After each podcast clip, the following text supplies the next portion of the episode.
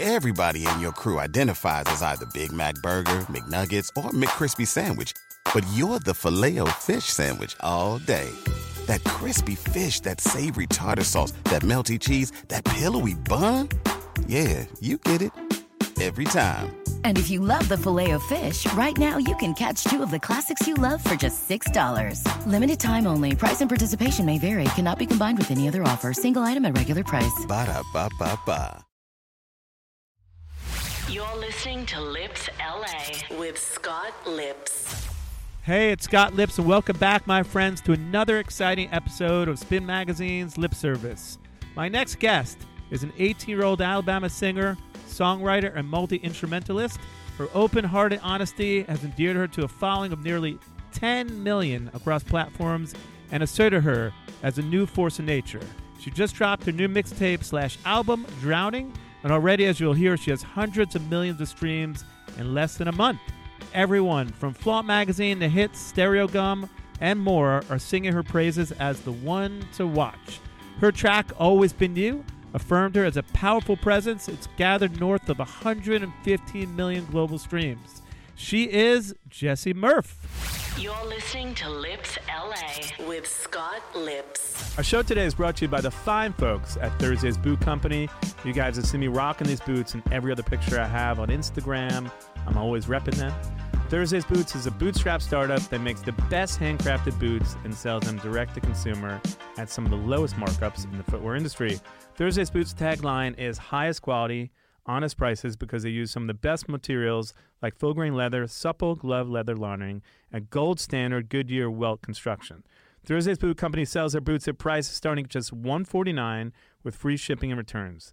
They've been featured in all the best fashion press, from Esquire to GQ to Cosmo and Vogue. More importantly, they've gotten over 20,000 five star reviews from real customers. Thursday's boots are perfect for people who understand quality and don't want to pay a high retail markup for great looking pair of boots that are built to last.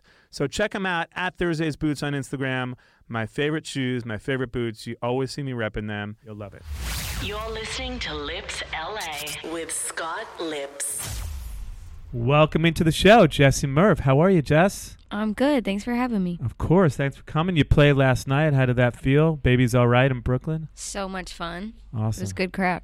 And tonight you're actually at the Mercury Lounge. It must be amazing for you when you see the whole entire audience singing these songs back to you. You just released the record like February 10th.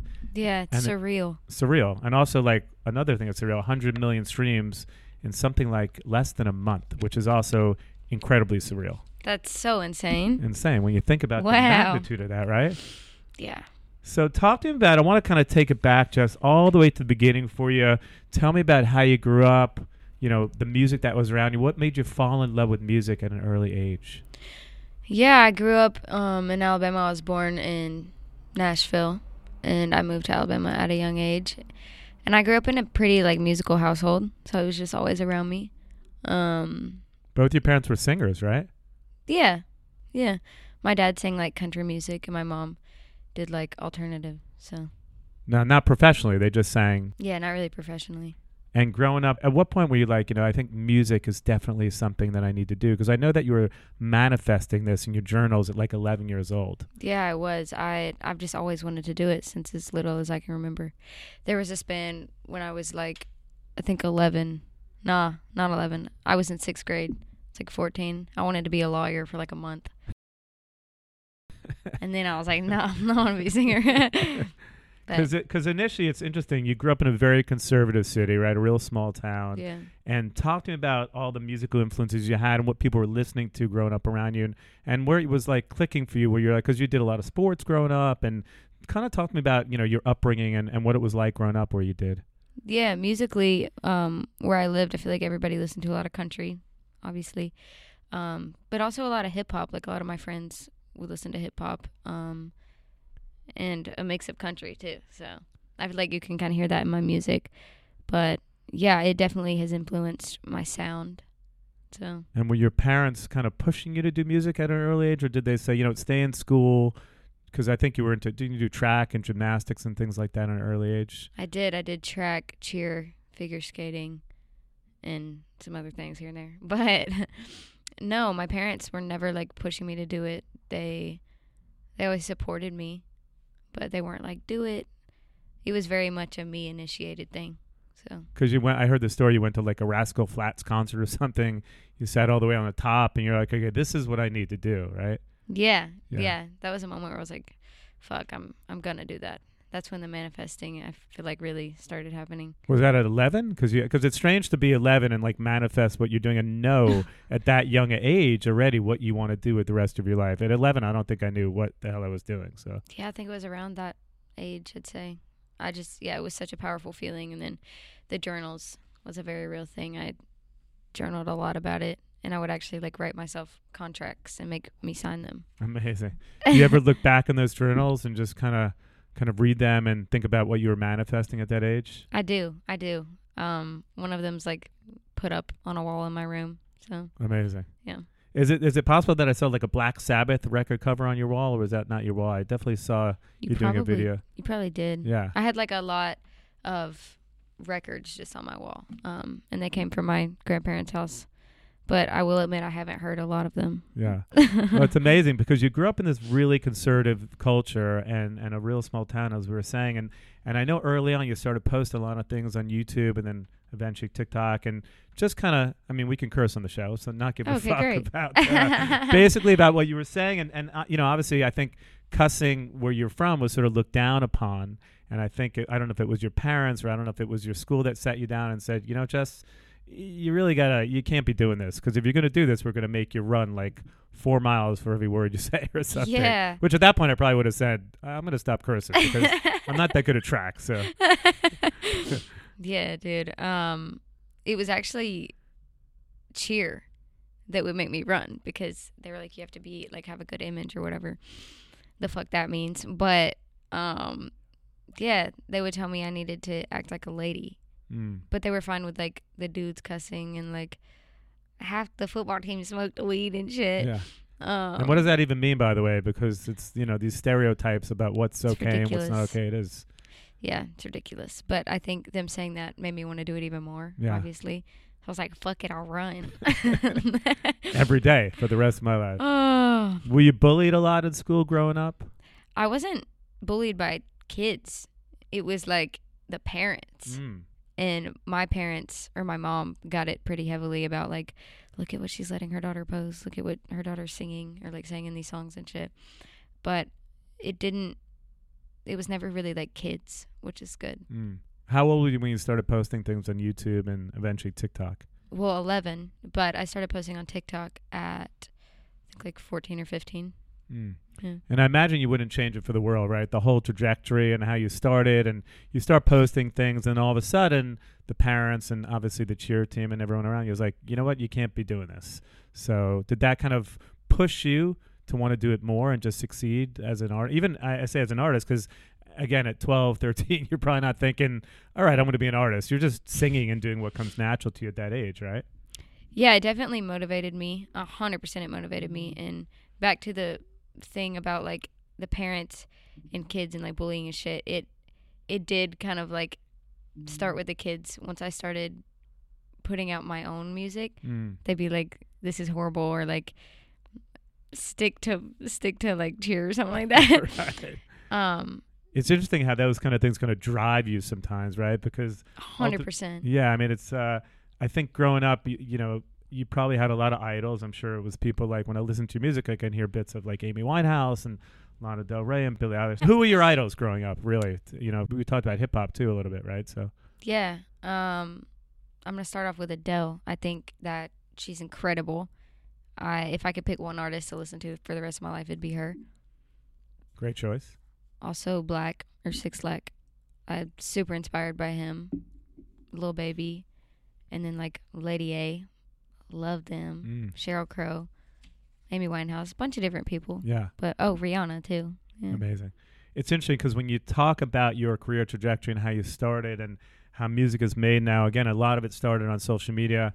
I was just watching this uh, TV show that came out today, uh, Daisy Jones and the Six. It's about a band in the 70s, kind of patterned after Fleetwood Mac. Back then in the day, they get together in a room, they write music, and you know, they could practice for years before ever going out and playing a gig. So it's interesting to hear that early on you started posting things, right? You started getting feedback. And even initially, your first song, I think your first original, you posted online and you were like, you were kind of waiting for feedback. I think until you really decided to release and go forward. So it's so fascinating how music is created these these days. Talk a little bit about that. Yeah, I'd say that the feedback thing is definitely very prominent. Even now, still, it's like I love to see people's reactions and shit when I post songs because it's beautiful when I connect to something I wrote, obviously, but it's crazy when a lot of people connect Mm. to it. And that's kind of how I release music. Well, how, well, how about 11 million people connecting to that? That's a lot of people. And so tell me about how you use tools like that to decide because even I again I've heard stories that like you had producers kind of sliding into your DMs and that's how you were connecting with the people that you ended up doing music with. So would you put songs out initially and just see, you know what, if people are taking to this and they seem like there's a, some positive feedback here, that's kind of the direction that I want to head in because the covers obviously did very well for you early Mhm. on, right? Yeah, I didn't actually. I put out one song before I got signed. Um, so I put that out, and then people started reaching out. But even before then, I had posted like a bunch of originals. Um, and like producers and stuff would DM me based off of that. So yeah, it's kind of how that started. And you had people like Luke Combs that kind of started following you and you said, all right, something's happening here, right? Yeah, yeah. that was actually like last week, and I Right. really I did freak out. Yeah, I love Luke Combs, dude. Anybody else that started following you, started really resonating with your music that you felt, you know what, something I'm doing is really working here for this and for me? Yeah, Russ followed me the other day too. I freaked out about that as well. Amazing. But yeah, a couple people. It's just it's crazy to see people that I look up to and respect as artists follow me. I don't know. Yeah. So talk to me about again the timeline here. You start putting music out. It's on YouTube, TikTok. Some of the covers start really resonating, and then eventually, you know, we'll, we'll talk about leading up to your deal now with Columbia Records. How did that all happen for you? How did it all happen? Mm, I think consistency definitely on social media, and Because at certain points, certain things went viral for you, right? yeah, definitely. Um, I also think it has a lot to do with the songs and just like stuff I've been through. And anytime I think about, well, damn, I wish I wouldn't have gone through that, or I wish this wouldn't have happened. I I don't. I don't regret anything that's ever happened because all of the music, all of the emotions and feelings that I've put into that wouldn't the songs wouldn't exist, Mm. and we wouldn't be sitting here right now. So, So- yeah, I think it's owed a lot to that. So how did it come to be from putting covers and you know on things like TikTok and then the songs that went viral to eventually you doing an upgrade and you landing this deal with Columbia Records? Because it's a lot of people have things that go viral, but to get a deal with you know Columbia Records, especially we were just chatting for a moment about how hot that label is. It's everyone, right? Adele, as we were talking Mhm. about, Harry Styles, Miley Cyrus. It's one of the hottest, and Adam Alpert, who has Disruptor Records with you, uh, incredibly hot executives, and and the music you know that you're doing is really resonating with people. So how did that whole, you know, how did it happen for you? Um, I think just yeah, being consistent with writing and songs and not taking your foot off of the gas. And I think a large part of it is owed to people that relate to your music, you know? Mm. Because it wouldn't matter if I was putting out all of these songs if people weren't going through the same things, you know? So, So was it so did like Adam reach out to you on? Was it a DM and he said, "Hey, I love what you're doing. We'd love to take a meeting." Did you have a Ah. manager early on? I didn't. I think I did have a manager before I got signed, maybe for a little bit. Um, And how'd you meet the manager? How did it all happen for I think you? they just slid into the DMs. and said, "I love what you're doing. Let's connect." I'm pretty sure, yeah. Yeah. During that time, I was 16, so my mom handled a lot of Yeah. that stuff. right, of course. Um, but yeah, So eventually, you get to show. Do you showcase for Columbia Records, or do you just get a deal without doing any live performances? I think I just got a deal without doing the live performances. Amazing. Because it was so during COVID ish. right. Which every, everything was shut down. The whole world was in a. But in a way, I guess it helped you sort of. You had some time to really work on your craft and test out what was resonating with your audience, right? And at that point, did you have an audience of a couple million on TikTok, or was it just starting to happen for you? I think when I got signed, I had about three million, probably. Um, so yeah, but I had never performed live when I got signed, so that was something that happened later on. So eventually, you write this great song, "Upgrade," Mm-hmm. and do you test it out with your audience and uh, just to see what the response is? Yeah, I actually just like made up a chorus and I played it for TikTok. I didn't even record it or anything. And then I was on a ski trip and it was like blowing up, so I had to like record it on my phone. The one that's released is actually recorded on an iPhone, Amazing. which is random. You had to get off the slopes. Yeah. you said, you know what? This is definitely happening for me now. So, are there some challenges along the way for an artist like yourself, Jess, when you're just getting into it and starting? And again, you're kind of finding your way from covers to writing music. And I'm sure you're working with a lot of different writers now. You probably do things like writing camps just to kind of figure out who you're working with and which producers. Are there any producers you work with that really kind of, I think that you really collaborate with that you really love? Yeah, I think there's a lot of um think there's a lot of difficulties with moving from doing covers to doing your own music. Yeah. Um especially with like following like right when I started putting my own music on TikTok and kind of stopped covers, I lost a lot of followers. Mm. Um and that was something that I had to like mentally push through without getting like distur- discouraged because in the end obviously it ended up being the right move, Yeah. but yeah, that's something I had to deal with. And then writer wise, there's a lot of people that I work with, um, a lot. So it's funny because you were posting covers and, and your audience was like, you know what, if you're not going to keep doing those, we're going to unfollow you. Yeah, not a lot of people, but like, I just noticed like some people were unfollowing me. I was like, I mean, it's discouraging. But then I did push through, and I ended up, I'm at like 8.8 million now. So Incredible. Well, your Yeah. voice is incredible. thank you. You just dropped this new mixtape slash record. So let's talk about it and talk about some of the songs on the record because there's some heavy subjects, right? And I Mhm. think uh, when you talk about things like, you know, you're talking about sobriety and you're talking about like losing a friend and, and a lot of anxiety. And, and I, I think you're a huge advocate for mental health. So let's talk about such, you know, important subjects because at the end of the day, you're young, so it's it, these are heavy subjects to talk about. But I think it's important that you're, I think you're educating people, and if you could help some people along the way, I think that's the most important thing, right? Agreed, agreed. I think that a lot of that has been it's not me like I want this to be talked about more. I want it's genuinely just me going through things and I use music as an outlet and then I share it and Mm. people are like, "Oh shit, I'm going through that too or I feel that too." So that's kind of how that happens. But but ultimately, like I think mental health is something that you speak about a lot, right? And so yeah. there's got to be stories that people come up to you and say, you know what, Jess, your music changed my life. Like any great stories that you can remember when you when fans have approached you and said, you know, you've really helped me through some dark times. all the time it happens it happens a lot a Mm. lot especially since like starting touring and stuff i remember this one time this mom came up to me with her daughter and they were both crying and the mom was like my daughter wouldn't be here today without you and i just started crying because i was like that's i hear stuff like that a lot but just to see the emotion Mm. right there in front of me and to like that, that's a heavy thing to hear i think It is. it's, it's but it's also beautiful um and i'm super grateful Yeah, I mean, how important is it for you as an artist to address mental health? I mean like i said earlier it wasn't something that i was like i'm gonna write this so we can all come together about it like it was genuinely Organic. it was me struggling Yeah. yeah. and then everybody it's honestly helped me feel less alone Mm. because just knowing that a lot of people go through that type of stuff It's funny because they say music is the great healer. So Yeah. in the end, I guess that it really has helped. But let's talk about the songwriting process for this record and kind of how the record came to be. Like I said, all, some of these songs already have a hundred million streams, which again, when you think about it, it's only been out like not even a month, right? So yeah.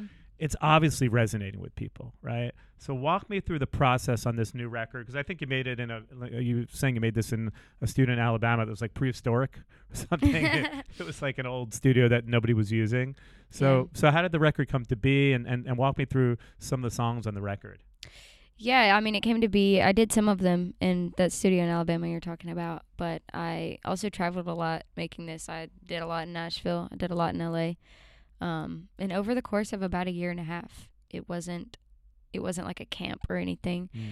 And it's also, I feel like you can hear me growing up throughout the project because there's some songs that I made when I was like 16, and then there's some from like 18 year old me now. So it's it shows a lot of my growth as a person, and yeah, it was all inspired by like one relationship. Still, this is a relationship you currently have, a relationship you had that you were writing about. yeah. Had, okay. And because we'll talk about kind of song by song, there's a lot of great tracks on the record. So let's talk about How Could You? A great song on the record. And I think if you listen to the lyrics, you talk about setting on fire, just walk away so I can feel anything else but this weight. So let's talk about the, the lyrics, lyrically, like where are you're pulling from this inspiration from. Yeah, this is one that I haven't really talked about with anybody because I'm not. It's not something that I think I'm comfortable talking about, mm. and that's why this song is here. Because if I was comfortable talking about what I wrote it about, I would have just talked about it instead of writing that song. And I think that's why, if you listen to it, you can hear how painful and like how much emotion is in it because it is it's a really heavy song and i also feel like it does a good job of like explaining what the song's about It's deeply personal. yeah very and, and another incredibly personal song, "What Happened to Ryan," which you have spoken about. Uh, It's it's actually about a friend of yours that you lost to addiction. yeah it just it's about that but it's also about watching somebody you love just like really struggle um and i've i've seen that a lot in my life with different people and i i feel like there's a lot of songs about people going through that mm. but there's not enough songs of your loved ones like watching you go through that because that's a hard place to be as well It's funny, you know, there's a lot of positives and negatives to social media, but I think one of the good things about it is that there is this transparency now, and there's, you know, the ability to help people when people are struggling. And I feel like when you're a songwriter, and you're writing songs like this, like we spoke about, you're really helping people because then people get on TikTok and they're talking about their experiences. And sometimes people are oversharing on those things. and it's like, it's always funny when I I look at it. It's like, I went on a date last night. It's like, I don't know if everybody wants to talk about that. but ultimately, I think the good that comes out of it is to be able to help people. And this friend that, of yours, Ryan, I mean, talk to me about how deeply personal this is to you and, and the fact that I feel like this is going to resonate with a lot, and it is resonating with a ton of people at this point. Yeah, I mean, it's it's hard to be in that situation because there's a certain part of you that like well for for me it was like you party with these people, you're having fun with these people and you don't want to be the person to be like, "Okay, that's too much. Like you're doing too much." You don't want to be that person, but it also sucks to look back on shit and be like, "Damn, I should have I should have said something." But did she get help eventually? Yeah, She yeah, did, she went to rehab. Okay. Um and she's actually doing better now. Okay, well, so- thank God she's still here. Yeah, yeah. I mean, do you feel like when you're writing things, is are you ever thinking, you know, I need to write a song that's sort of happy, or you do you resonate more with the things that are sort of darker pop? And if you listen to artists like Billie Eilish and artists like Lana, a lot of them are they get real deep and real personal. Wh- what Yeah. kind of works for you as an artist? Well, personally, like when I make, if I ever make any type of happy music, I'm like, this shit, it doesn't do anything for me. right. Like, so what is it the doing? Darker the better, right? um, so I'd rather just talk about struggles and shit. But it d- it does get hard when I'm doing good. Yeah, It gets hard to write for me. So that's something I've struggled with. because you got to be on a bit of a high now. The tour is sold out, right? Yeah. Every night sold out. Kids are singing back every lyric of the songs to you, and you just released the record. So I- I guess for your next record, maybe it's not going to be happy, but there's a chance it could be happy. It's definitely some of the newer stuff I've been making is less heavy, yeah, which is good for my personal well being. But yeah, sometimes I'm like, damn, is this as good? Just because it's not as painful, which is weird. yeah. I mean, even songs like "Drunk in the Bathtub," right? It's Yeah. again. I heard that you were having like this emo moment, right? so what, what was going on with that song and and the, and the story behind that song? Um, yeah, that's that's a pretty heavy one. I that was one of the only songs on this record that I I feel like a lot of it was almost like freestyled. Like I just I was it was I was in a really bad place and I came into the studio and was just like it just came out. Um, so a lot of that song is just very real. Um, but yeah, that was not a good era for me. Well, the next record's gonna be really happy because the tour sold out and, and you're doing so well. But interesting see. enough, when you write a song like that, do you bring in the lyrics? Do you bring in the melody? Are you working with a producer who's bringing you the music? Uh, uh, what's the process like for you? well, I like to work with producers that know how to play instruments. I don't like to like I don't like it when people like will pull up a beat or something. I I need them to like play chords and build it from scratch. Because you play yourself too. Yeah, I dabble. Yeah. Um but I'm always very heavily involved in the writing process when it comes to sessions. I don't really bring stuff in. I'll just bring that emotion in and they'll start playing chords and I'll kind of just start singing stuff. So for this record in particular, was it that you came in just again, you know, with the lyrics and the melody, and the music was already created for you? Not always, no. I don't come in with lyrics or melody. Actually, I just come in as me, and then and, you, and you create in the studio. I create in the studio. Yeah. yeah, I like it that way. Do you find that your best work happens spontaneously, or is it like we were speaking about right before we started? There are songs that people work on, and songs that are number one that people work on for a year, year and a half. For you, you is your best inspiration spontaneous? Would you say? A hundred percent spontaneous. I I actually hate working on songs for more than like I get so. It's also I'm very. This might be just because I'm young and I'm not a very patient person, Yeah. but if I write a song like two months ago and it's great and we still haven't put it out, It's old for you already. yeah, Yeah. we're gonna they're gonna be like, let's put this out, and I'll be like, I hate that song. You're writing songs on the ski slopes. Yeah, because I'm not going through that anymore, so I don't want to hear it. Now, are you riding on the road now? Because you just started this tour, which is selling out everywhere. Um, I haven't really written on the road. I I like write stuff in my notes for when I do have a session, but I don't have a way to record. I guess so. Mhm. Not really. And tell me about an artist like yourself, Jess, that's just kind of now, you know, things are happening for you, selling out the store everywhere. What's daily like like for you on tour? I'm not gonna lie to you. It's been exhausting. Yeah. Um, I have had to like really try and preserve my emotional battery. I guess. Mm. because like you said these songs are heavy and singing them every night and then people coming up to me and telling me their stories which I love to hear um it's a lot of heavy stuff so I've really had to like preserve my emotional battery I feel like you have this great connection with your fans too. Yeah. You feel like you ever need to put a barrier between yourself and the fans? Because I'm sure after every show they want to meet you and take pictures, or do you come right out and take pictures with everyone and hear the stories? Yeah.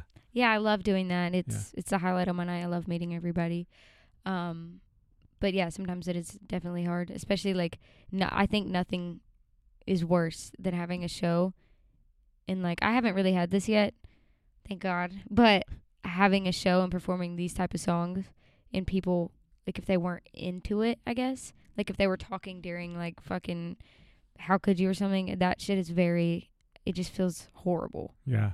so, but I have my fans. I don't even like calling them fans. I feel like they're like family at this point. But I have the most wonderful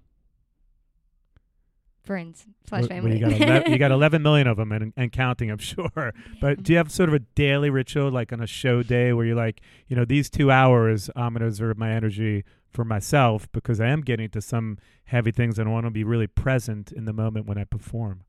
No, I should, and that's probably something I should look into. Yeah. Um, I tried to meditate once. It wasn't for me because I would like do it and people would be talking around me because I try and do it in somewhat public places, but it's just, it's hard to get into that Yeah. space sometimes. Doing you that in know? public's crazy, Yeah, man. I mean, I, it didn't work for me, but I guess you got to do it at your house or something. But so you don't have any sort of rituals that you use to get ready for a show. Do you warm up at all, or you just go out there and because your Oh, voice is incredible. So I Thank feel like if you. you don't, it, it's in at the end of the day, it, it really is like that's your instrument, right? So if you don't take care of it, especially on the road, it, it, it's hard. So That's true. yeah, Yeah. I mean, I definitely warm up, especially right now. My voice is very, it's struggling right now. Mm.